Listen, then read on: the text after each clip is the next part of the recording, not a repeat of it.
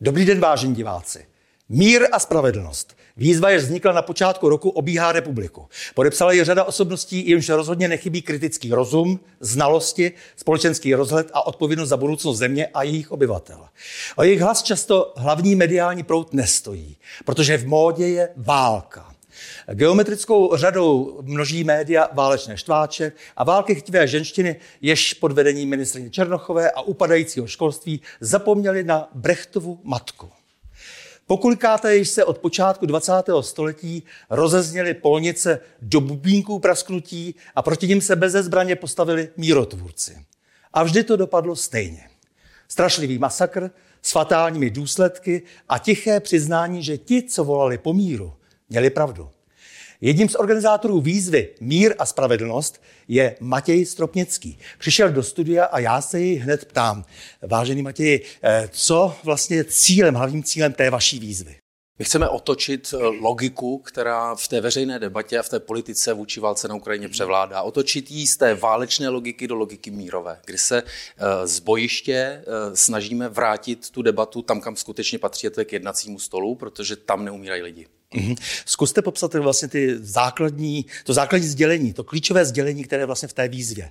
Myslíme si, že po roce té války na Ukrajině nedošlo k žádnému zásadnímu posunu, ani jedna strana eh, nevítězí, eh, ale je 350, možná 400, možná už půl milionu mrtvých, včetně ukrajinských civilistů a jsou zabraná ukrajinská území velkého rozsahu. A eh, proto se domníváme, že je potřeba tlačit vlády, a my konkrétně jsme čeští občané, tak se obracíme na českou vládu, k tomu, aby bez zbytečného otálení zahájili jednání o příměří a v zápětí tím příměřím ten získaný čas využili pro jednání o trvalém míru. To mě právě nejvíce zajímalo, komu je vlastně ta výzva určena. To znamená, říkáte české vládě, jako, nebo bude ještě zatím, budou následovat nějaké další akce, třeba pochod na hrad, tam máme generála, tak třeba jestli něco takového se nestane. Na prvním místě je adresovaná české vládě, ale jsme si vědomi toho, že česká vláda sama o sobě tu válku nezastaví.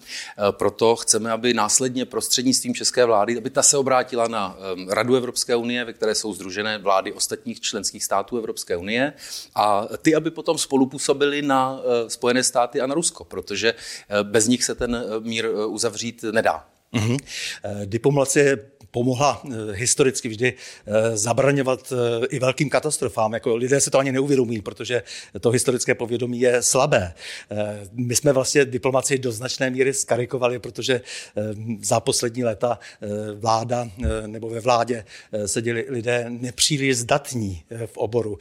Tak co budeme dělat s tou diplomací? Je tam, bude tam také nějaká jako obsažená prostě nějaká výzva, náznak jako v tom vašem konání toho, že bychom měli změnit eh, zcela i tu strukturu na ministerstvu eh, zahraničí a způsob uvažování. Takhle my požadujeme, aby vláda především přestala šířit nenávist, aby přestala šířit eh, cenzuru kritiky té války a té válečné jakoby agrese, kterou skutečně minimálně slovně, ale vlastně i činy projevuje česká vláda a taky velká část našich mainstreamových médií. Proti tomu my se vymezujeme zásadně, protože to je prostě cesta, která ten rok ukázal, že tato cesta prostě nikam nevede. A my nejsme vůbec osamocená mírová iniciativa, eh, protože to bychom si skutečně kladli příliš velké cíle, abychom vyřešili to, co spousta jiných chytřejších lidí vyřešit nedokázala. Těch iniciativ po Evropě vzniká celá řada. To mi dává taky velkou naději, eh, že ten podpis pod tu iniciativu Mír a spravedlnost má smysl, protože se postupně potom propojíme s těmi ostatními mírovými iniciativami po Evropě. A už se nějak koordinujete, komunikujete s těmi, kdo eh, jsou iniciátory těch výzev? Ano, máme například podporu uh, ukrajinského mírového hnutí, to znamená ti, kdo říkají, že Ukrajinci sami hlavně musí rozhodnout, no tak na Ukrajině samozřejmě nepanuje naprostá jednota v tom, jakým způsobem se ten konflikt má vyřešit a kdy má případně to jednání o příměří a míru začít. Ale eh, podporu ukrajinského mírového hnutí my máme, jsme v kontaktu třeba s, s Maďary, s Němci, oslovili jsme vlastně taky třeba Jeremy Corbina, který taky založil vlastně obdobnou iniciativu v Británii, čili ten, ty kontakty tam jsou, protože Jan Kavan jako bývalý ministr zahraničí má samozřejmě spoustu kontaktů a je součástí vlastně výboru naší výzvy. Vlastně. Eh, Evropská unie, budete se, protože jsme součástí Evropské unie, budete se snažit eh, působit i na ně? Ano, ale ten primární cíl je, že nejprve musíme eh, jaksi uspět s tou iniciativou v České republice, proměnit tu veřejnou debatu. Ta výzva sklízí na jedné straně určitou podporu veřejnosti, která si myslím, že je jako velká, protože ta výzva není jednoduchá. Je to docela složitý text k složité otázce. Eh, přesto ji podepsalo k dnešnímu dní 12 000 lidí, včetně asi stovky osobností veřejného života. Eh, mezi nimi je třeba asi 30 profesorů vysokých škol. Jo.